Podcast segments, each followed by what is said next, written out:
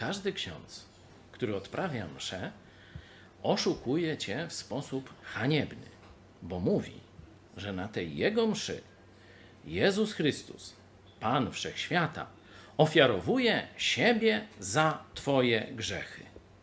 Żeby wiedzieć, jak Cię kłamią, otwórz Biblię. List do Hebrajczyków, dziesiąty rozdział. Sam sobie przeczytaj lub posłuchaj. A każdy kapłan sprawuje codziennie swoją służbę i składa wiele razy te same ofiary, które nie mogą w ogóle zgładzić grzechów.